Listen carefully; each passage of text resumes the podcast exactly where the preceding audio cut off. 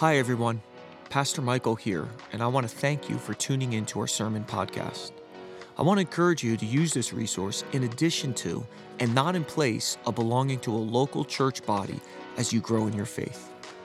If this sermon is a blessing, would you consider giving back to Springs Church? You could do that by giving on the app or by visiting the gift tab on our website at springs.church. I pray this sermon increases your passion for Christ and helps you grow in your walk with God. Okay, let's get into the word together. And I have a message that I have entitled, Are You a Heretic? It's gone a little silent. Are you a heretic? Now, because I'm going to be talking on that topic, I need a lot of prayer. So I need you to join me in just a quick word of prayer. Father, we thank you for your goodness, Lord. We thank you for your grace. Lord, I really feel that you gave me this word for this morning, for this church, Lord God. But Lord, we know that it can't be communicated with natural words. It must be a work of the Spirit of God, which is what we're going to talk about today. So, Holy Spirit, we call on you. We have not been left as orphans on this earth. You have been given to us as a precious gift from the Trinity. And we ask now that you would take this word, you would search our hearts, you would pull out wrong beliefs, wrong systems, false teachings things. You would get a hold of it and you would set our belief system right. You would bring us from a place where we believe things and practice heresy into a place where we are completely aligned with the Word of God. Holy Spirit, we commit it to you now and we thank you. Amen. Amen. All right, open up your Bibles to Second Peter chapter 2. 2 Peter chapter 2. And just set it on your lap just for a moment because we're going to get into it. You know, growing up, my mom was always heavily involved in our community. And I've shared it a number of times from this pulpit. My, my mom served as president of the board of our education for a number of years. She served on town council. She served as our town mayor. She's actually still serving as freeholder over our county that I grew up uh, living in. And because my mom was so engaged in politics, I spent a lot of time at the municipal building. I went down there, and, and it was always interesting when you drove in. Because when you came into the parking lot, there was like this little grass patch right in front of the building that had some pavers, and it was right at the main intersection of the town. And they were always displaying signs about different events and different info and things that were happening.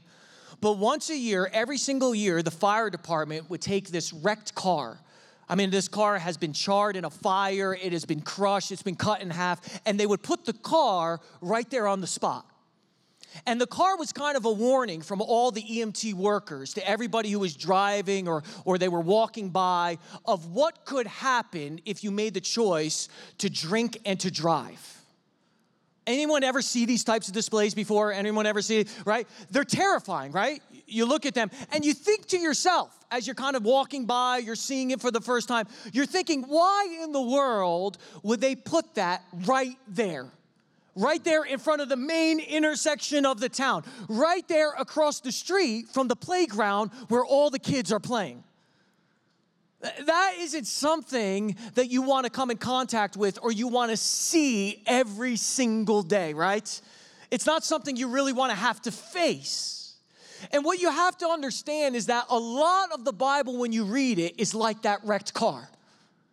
There's a lot of truth in the Word of God that warns us and deals with different circumstances and situations in our lives that we don't always want to hear, that we don't always want to have to face.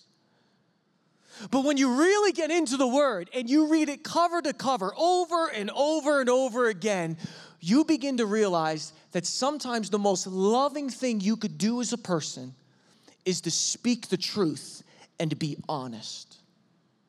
And that's exactly what's happening in our next portion of scripture that we're going to read today. Second Peter chapter 2, I'm going to read verses 1 through 11, and I'm going to warn you this isn't something you're going to hear. This isn't something you want to face. You're going to have to strap in when we read it together. Listen to what the word says. It says, But there were also false prophets among the people, just as there will be false teachers among you. They will secretly introduce destructive heresies, even denying the sovereign Lord who bought them, bringing swift destruction on themselves. Many will follow their depraved conduct and will bring the truth, bring the way of truth into disrepute. In their greed, these teachers will exploit you with fabricated stories. Their condemnation has long been hanging over them, and their destruction has not been sleeping. For if God did not spare angels when they sinned, but sent them to hell, putting them in chains of darkness to be held for judgment, if he did not spare the ancient world when he brought the flood on its ungodly people, but protected Noah, a preacher of righteousness, and seven others, if he condemned the cities of Sodom and Gomorrah, by burning them to ashes and made them an example of what's going to happen to the ungodly, and if he rescued Lot, a righteous man who was distressed by the depraved conduct of the lawless, for that righteous man living among them day after day was tormented in his righteous soul by the lawless deeds he saw and heard. If this is so, then the Lord knows how to rescue the godly from trials and to hold the unrighteous for punishment on the day of judgment. This is especially true of those who follow the corrupt desires of the flesh and despise authority. Bold and arrogant, they are not afraid to heap abuse on celestial beings. Yet, even angels, though they are stronger and more powerful, do not heap abuse on such beings when bringing judgment on them from the Lord. Now, verse 2 and 3 again, let me read it to you. It says, Many will follow their depraved conduct and will bring the way of truth into disrepute. In their greed, these teachers will exploit you with fabricated stories. Now, as I was reading that passage, it was verse 2 and 3 that popped up at me. And, and Peter says this He says, There's going to be false teachers and there's going to be heresies that are going to come up among you. And he goes on and he says, Many of you are going to follow their conduct and they're going to exploit you. And as I began to read that, I began to pray. I began to ask the Lord. And this was my question I said, God, why is it that so many people, so many Christians are going to follow false teaching? Because verse 2 says that there will be many. Didn't say a few, didn't say part of the church, didn't say 10%. He said, Many of you are going to follow these heresies. Many of you are going to follow this conduct.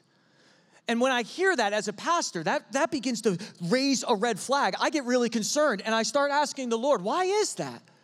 And as I was praying, as I was reading, as I was pacing back and forth in my study, which is really my bathroom because my kids now own everything in the house, as I'm just in my bathroom and I'm pacing back and forth, I felt like God began to reveal something to my heart. And I began to realize that the issue is not with the false teachers, the issue is not with the false teaching. The issue is with the makeup of those who are being deceived.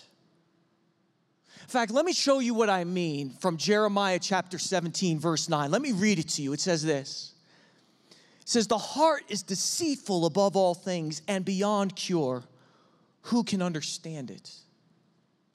The Bible says, because of the fall of man, we have a wicked, sinful, unbelieving heart. And it is a heart that is constantly fighting against the truth of God.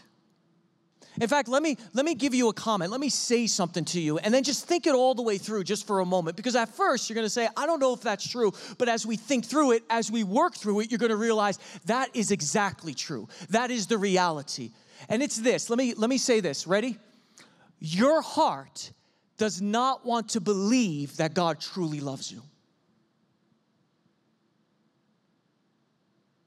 Your heart doesn't want to lay hold of that reality. It fights against it with everything inside of itself. In fact, let me use an example to try to nail the point home.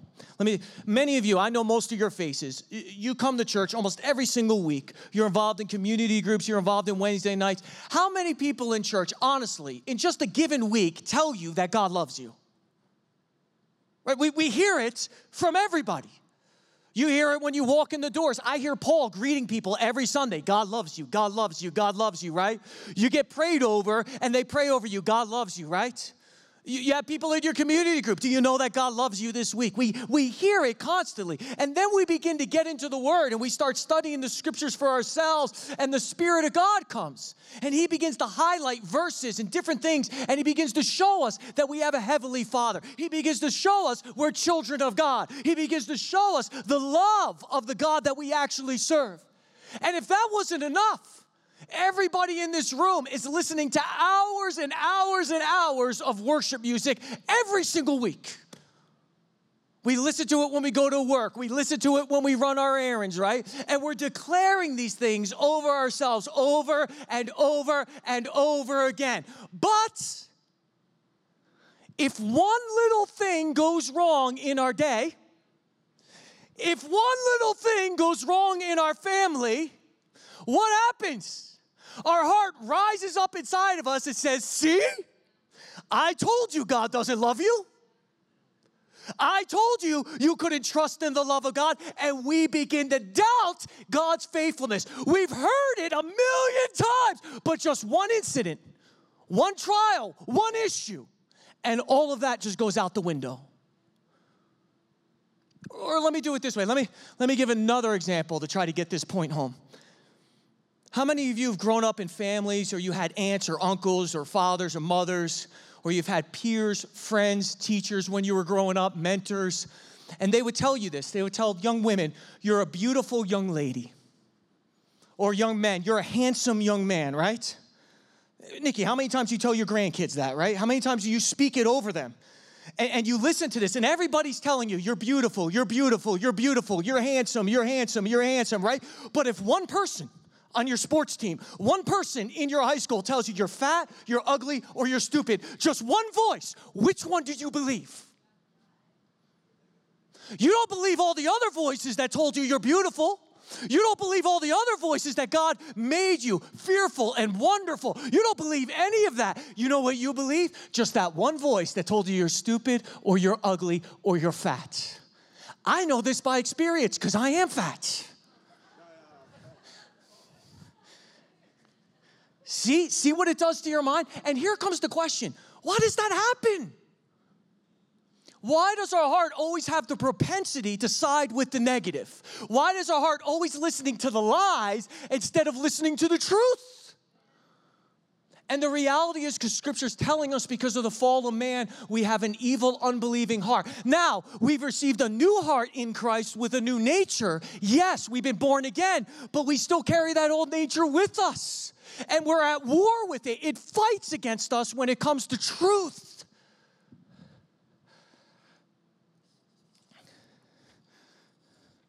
See, with that laid as a foundation, I want to go even further into Second Peter. And I want to bring out two things, two statements that Peter's making. And I want you to hear this. I want you to write it down. Number one, he says this there is heresy, it exists. He didn't say there might be some false teachers. He didn't say there might be some heretical stuff. He says it is out there, it is in the church, and you're going to come in contact with it. Right? And then he says this, and not only is there heresy, but he tells us that heresy is destructive.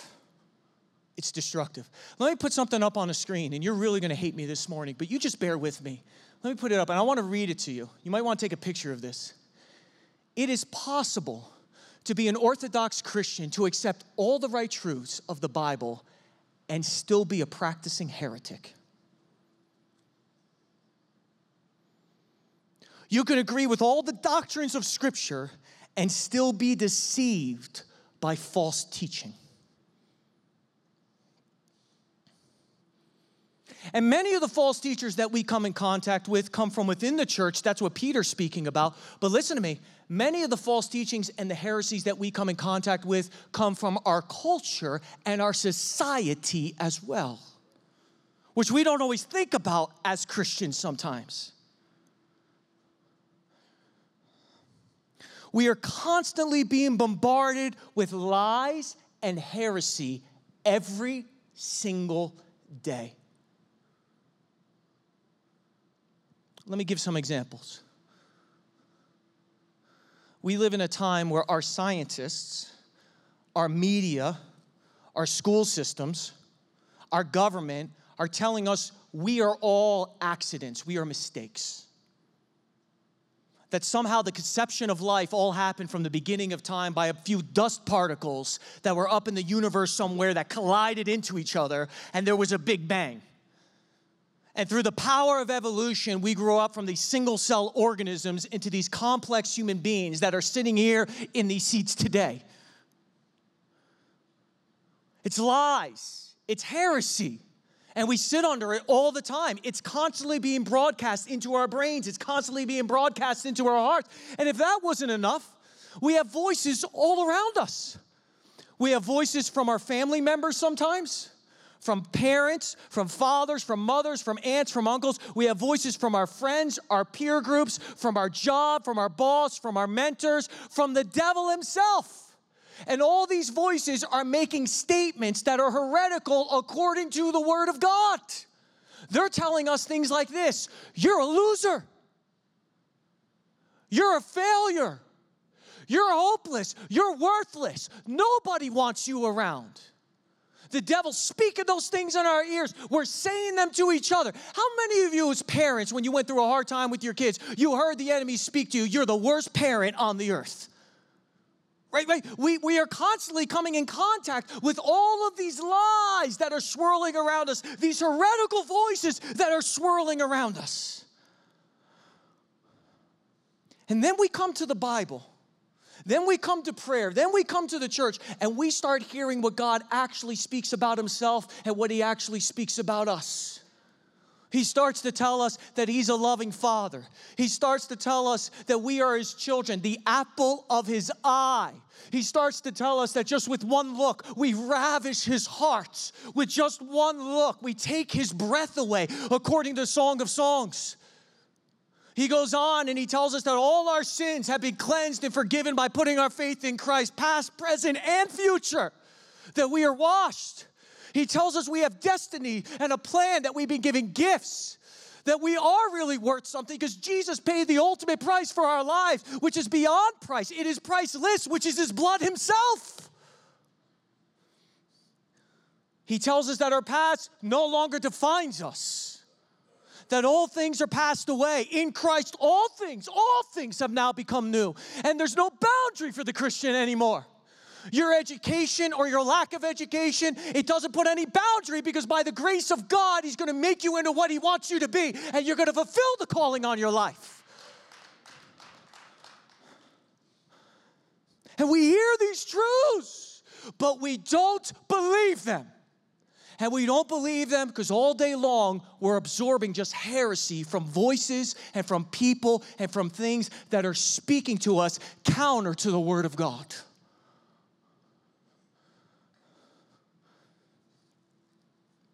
I want you to write this down. I'm going to put it up on the screen. Heresy is destructive because our feelings and our behavior is determined by what we believe. Heresy is destructive because our feelings and our behavior is determined by what we believe. Think about it. Think about how you felt this past week. I've talked with a few people that have been going through a lot through this coronavirus lockdown and what's been happening. Maybe nobody called you this week for any fellowship and you sat at home alone in your house, or you sat at home alone in your apartment. And what happens when you're there alone? Well, many times there's this flood of emotion, this flood of feelings. You feel like you're unwanted because nobody reached out. You feel like you're a loser. You feel like you don't belong in the church, that somehow uh, nobody recognizes you, nobody sees you, so therefore you don't belong there anymore. Maybe somebody wrote a nasty email to you and sent it to you from work and, and you got it and it just, it just struck you to the heart. Maybe someone posted something about you on social media. When after you made a comment about something that you posted and just ripped you apart, and now you have a heaviness, this heaviness that just fills you. You can't sleep at night. You can't wake up in the morning. You feel so depressed you don't even want to go to work. And the question then is this why do you feel that way? Where are those feelings coming from? Where's the depression coming from?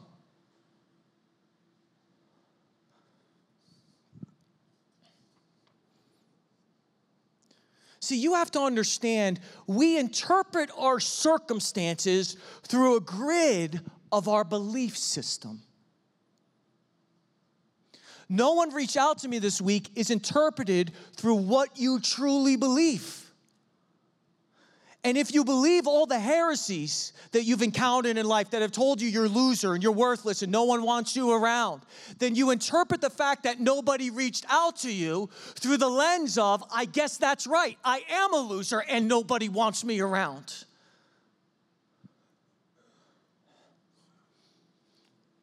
And we get to a point where suddenly there's these thoughts that come into our minds. Maybe I don't belong at church, like I said. I've been at three or four other churches and I felt like nobody's ever reached out to me. So maybe I should give up with the body of Christ. And the feelings then leads to our behavior.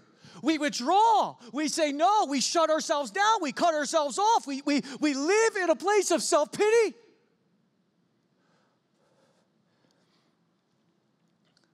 But when you truly believe the Word of God and you interpret the fact that no one reached out to you through the grid of God's Word, your feelings and your behavior begin to change. You start saying, wait a second, I'm a precious child of the living God. Wait a second, I do have something to offer for people. And God did place me into a church, into a family, because there's things that He's invested in me that He wants me to give out to other people. And I am worth something because God paid the highest price for my life, which was His blood and you start saying, you know what? Even though people didn't reach out to me, I'm not going to sit here in a place of self pity. I'm going to get up, grab my phone, and call that guy that I met at the men's retreat, or call that woman I met at the women's night of worship. I'm going to reach out to somebody because I have something to offer. You begin to say, you know what? When I come to church, I'm not just going to sit in my seat and not talk with anybody. I'm going to go up and say, Hi, I'm so and so. Where are you from? What, I'm going to invite people to dinner at my house.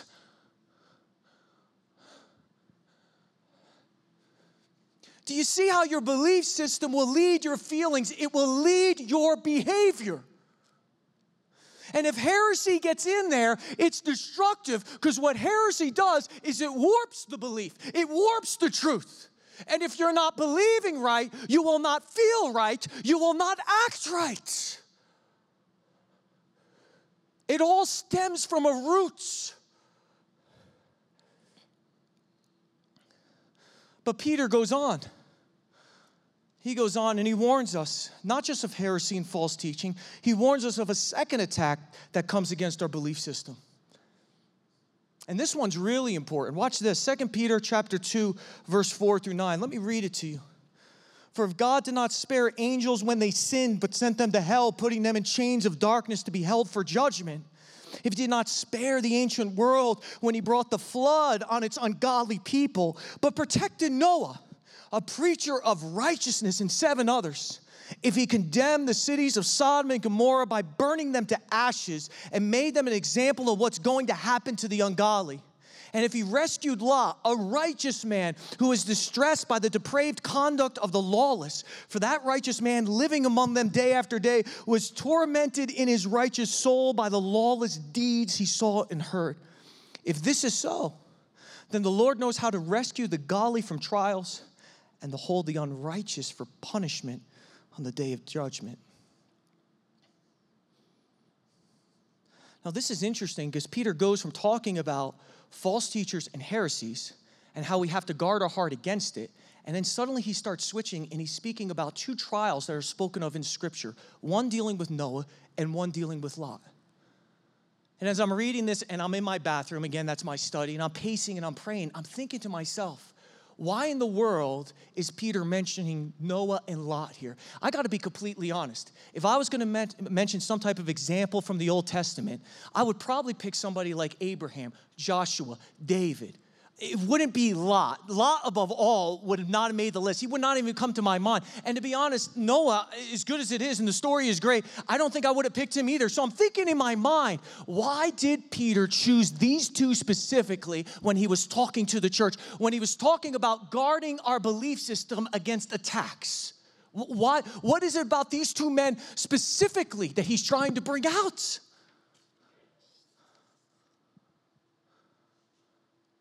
Well, let's go through it. Let's think about it. Noah was told by God to build an ark in a time when there was no such thing as rain. And you know what Noah did? He obeyed God day in and day out for years. Not only did he obey God in building the ark, you know what else he did? He went out and he street preached.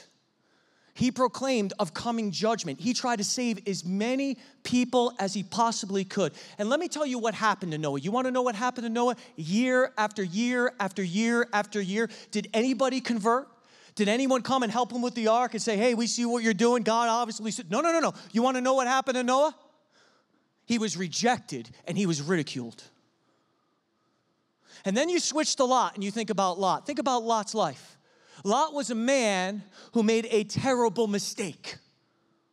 He was tempted to give in to the comforts of this city called Sodom and Gomorrah instead of living out in the fields like Abraham, right, in his tent. He was tempted and he made the decision to move his family into a place of comfort, but where they would literally be encircled, they would be surrounded by all types of immorality and depravity. And the Bible tells us because he made that choice, he suffered a heavy consequence. The Bible says he lost his home, he lost his wife, and he ended up sleeping with his two children. And both trials attack your belief system. They attack the truth of who God says He is and who He says you are. They go after it. Think about it. In Noah's trial, he felt like God had let him down. Right? I did what God told me to do. I, I was out here every day building this ark. I'm preaching the gospel. Can you imagine preaching for eight years? No converts. How many of you would be supporting Nicky if he was out there for eight years and no one gave their life to Christ? Honestly. Right? You, you wouldn't even be out there for eight years, right? You'd be done. Eight years this man stood there and he's thinking, I've been let down by God. I followed God, I obeyed God, and, and you know what? He never came through the way I thought he was gonna come through. And then you had Lot, who felt let down by himself. It wasn't a God issue this time, it was him. I made a mistake.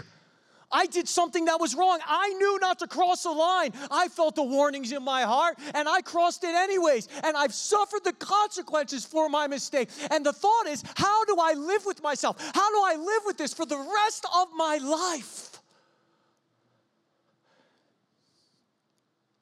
See, in Noah's case, the attack on your belief system is you begin to question the love of God.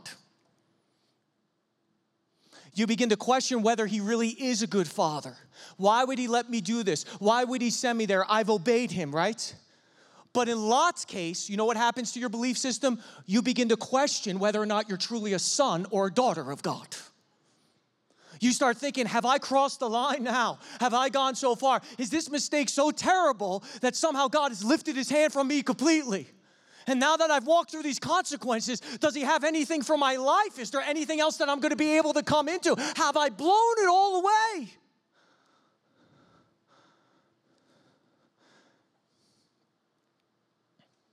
See, we live in a world that's filled with heresy that's attacking and fighting against the truth of God's word. And if that's not enough, we go through trials that shake our belief system to the core.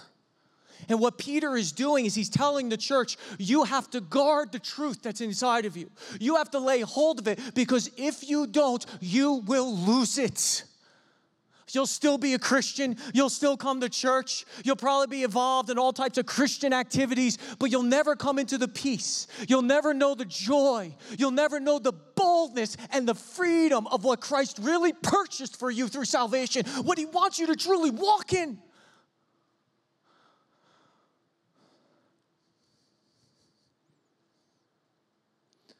So here's the question I want to end with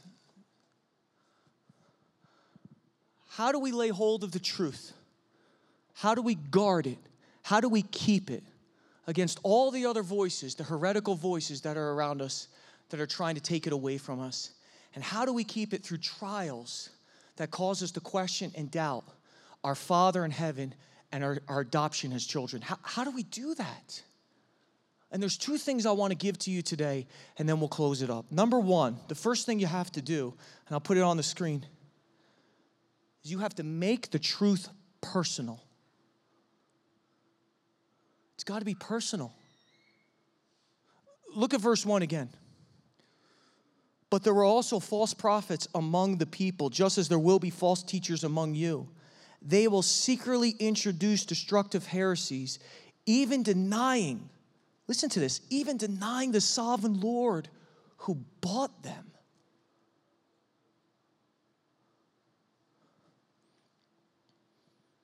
Do you want to know why heretics are so bad? It's not because they deviate from Christian principles or Christian doctrine. You don't want to know why they're so bad? The Bible says, because they deny the sovereign Lord who bought them. Think about those words. Let me just quote a few of them to you. Deny, Lord, bought me. Do you know what that verse tells me when it comes to the truth? It tells me that the truth is supposed to be a personal thing. It's supposed to be personal.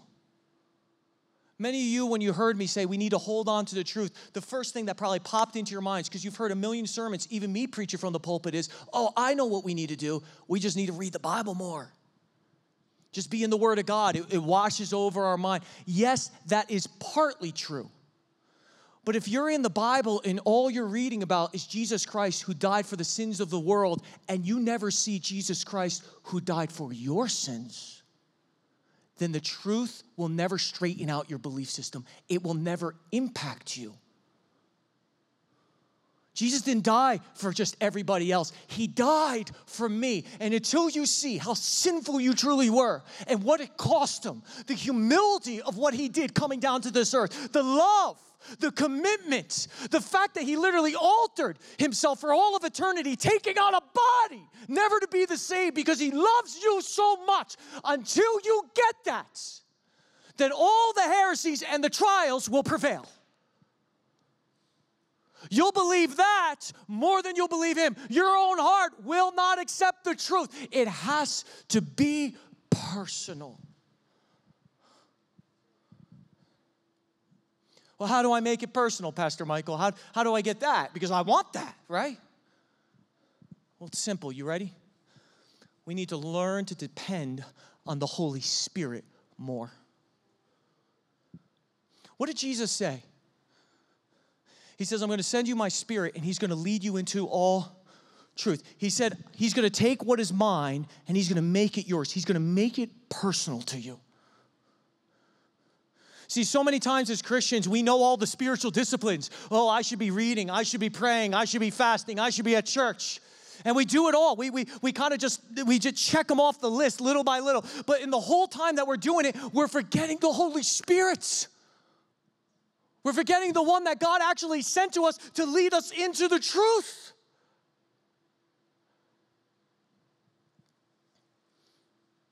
Do you know what I'm doing most weeks when we're in worship?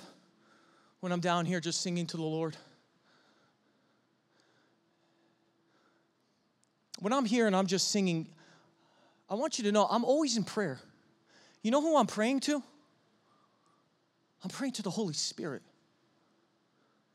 I'm asking the Holy Spirit to show me God's truth again. I'm asking for the Holy Spirit to make it personal to me. I don't just come in here just to say, well, I'm just going to listen to a bunch of information, or I'm going to listen to myself preach, or I'm going to listen to Nikki, or I'm going to listen to somebody else. I come calling on the Holy Spirit. I come reminding the Holy Ghost of His roles and His responsibility in my life to make truth personal. So that I'm not just getting a head full of knowledge, but it's striking me in my heart and it's causing me overwhelmed with a response of love, a response of fortitude that I didn't have before. And I'll be honest with you, I got a lot of things going through my mind when I come to church. I have the message I'm trying to get together. I got worship team I'm trying to follow and watch. I got everything that's happening. And sometimes, sometimes I have to change my body position just to get my mind to focus and to pray out to the Holy Spirit. So I'll come up to the altar. I'll bend my knees. I'll bow down. Whatever helps me to refocus so that I don't spend that time just literally rambling off a bunch of worship, but I spend that time calling on the Holy Spirit. I wonder what church would be like if all of us, when we came to church, didn't come for a service, but we came and we called on the Holy Spirit. We prayed to the Holy Spirit. We cried out to the Holy Spirit. I wonder if suicide and depression and the things we struggle with would finally be broken off of our lives once and for all.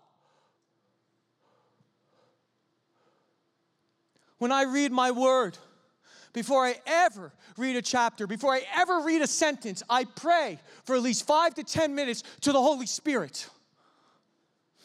I ask the Holy Spirit to make the word real to me.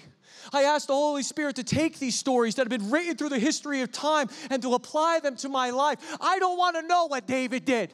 I want to know through David's circumstance what God is speaking to me. I want to hear things that are personal to my heart. This is the only way your belief system can ever be straightened out. This is the only way your feelings can be fixed. This is the only way you break free of wrong behavior. There's no other way to do it.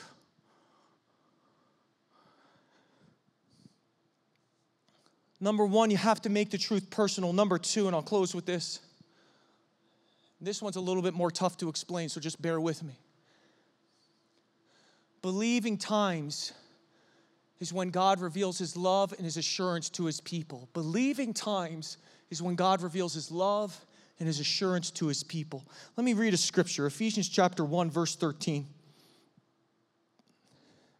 And you also were included in Christ when you heard the message of truth, the gospel of your salvation.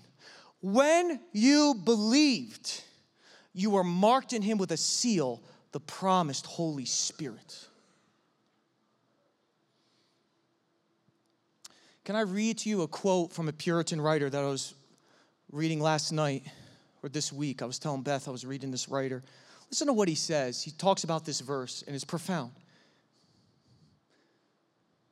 He says, as you are in the very exercise and acting of faith upon the Lord Jesus Christ, the Spirit of the Lord makes sure and seals up to you your adoption, your reconciliation, your pardon, and everlasting inheritance. Listen to what he's saying because it is profound. When you're put into situations where you have to depend on God more deeply, when you have to exercise faith, those are the seasons that the Holy Spirit comes and takes the truth that you've heard about in church and makes it personal to your heart. Let me show you another scripture. Watch this. Romans 15 13 says, May the God of hope fill you with all joy and peace as you trust in him so that you may overflow with hope by the power of the Holy Spirit. Watch this. When does the God of all hope fill you with all joy and peace? When does he make his sacrifice and what he says about himself and about us personal so that joy fills our hearts? When does that happen according to the book of Romans? When we trust in him. When we exercise faith that's when the Holy Spirit comes. And he says, This is when I make things personal. So, how does that apply to us as a church, as a people of God? Well, I'm just gonna say it 2020 was the worst year ever. Since I've been alive, it blew, right? And how many of you can say, because of this year and what we've encountered, I've been put in a place where I have to depend on God more than I've ever had to depend on Him before, where I've had to exercise faith on Him and His promises in ways I've never exercised faith before. And you have to understand that now that we are in this place where faith is being exercised and there's a dependency on God, now there is an open heaven for the Spirit of God to move and to show us things of our adoption, to show us things of our assurance, to show us things of God that we've never seen before in our Christian journey. This is the season that God wants to reveal truth to His church. And we have to be careful because the first response of our flesh, the first response of that fallen heart that's inside of us, the first response of the enemy that's yelling those voices into our ears is when we go through times of dependency and of faith, what we want to do is we want to run from God instead of running to God. And the first thing that goes out the window is our times in prayer and in the Word. Netflix goes on, Fox News goes on, CNN goes on. And we spend hours in the TV we stop coming to church. Some of you at home, you're listening to my voice. It's not even coronavirus that's an issue anymore. Now there's been habits that have been established in your life that you're having a hard time breaking. You don't belong at home if you feel comfortable being with other people. You belong in the church of God.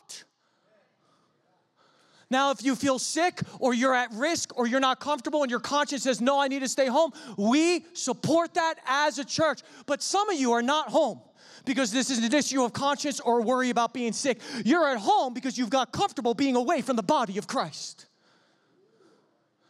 And now we're in a place where there's trials and things going on, and instead of pressing into God, we're sitting back in our lazy recliner seat and we're holding back from God.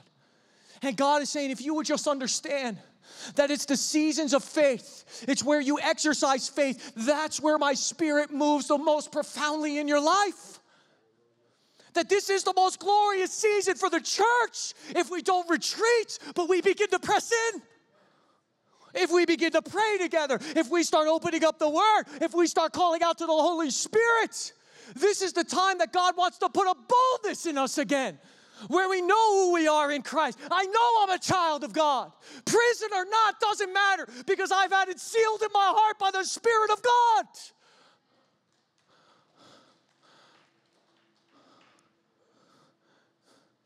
God is saying, This is the season. This is the time. The greatest blessing you'll ever have is going to come through 2020, not after 2020. And I'm not saying this because I'm angry or I'm mad or I'm frustrated, but this is how the Word of God works. He says, You want to hold on to truth? You want to fix that belief system so you have right feelings and right behavior? Then, number one, number one, you got to make the truth personal. You got to start depending on the Holy Spirit. You got to start calling out to Him. You got to start relying on Him. He's been left to you. You put Him on a shelf. If you got the gift of tongues, you need to start praying in tongues again. When you're at home, when you're in your car, let that gift fly. That's a gift from the Holy Spirit. It edifies you. We need to start depending more. And we need to start recognizing that the season that we're in right now, where we're exercising more faith than we've ever exercised in our Christian journey, is the season the Spirit of God says, This is when I make truth personal. And don't retreat from me, press into me. Amen. Stand with me, church. Stand with me. Ministry altar team, if you'll just come down to the front, you just come down to the front. You just stand here. I'm not going to have an altar call today, but I'm going to pray for us as a body. I'm going to lift us up as a body. Actually, I'm going to have Anthony, Elder Anthony. You could come up, you'll lead us in prayer. But after we're done, if you're in this place and you say, No, you know what? My belief system has got a little crooked. I'm not trusting God and believing He is a good father, and I don't believe I'm really His child. Something's gone crooked, and I want to get that straightened out. I want you to come up after service, after we dismiss, and pray with one of these prayer ministry teams. They're going to pray for a touch of the Holy Spirit to open up truth and to make it personal to you again, to straighten out those crooked places and just pray for encouragement. They're also up here to pray for any need you might have. You might say, Hey, I have a financial need, I have a health need, I have. Pro-. They're up here and they're going to pray for you, and you could come up after service and receive prayer. You could receive prayer. But I'm going to ask Elder Anthony if he would come up. And if you'll pray for us as a congregation, for the Spirit of God to make truth personal again, and to straighten out these crooked belief systems, to protect our hearts from heresy, as we close, let's lift our hands to God. Let's all together agree in prayer. Thank you. Thank you.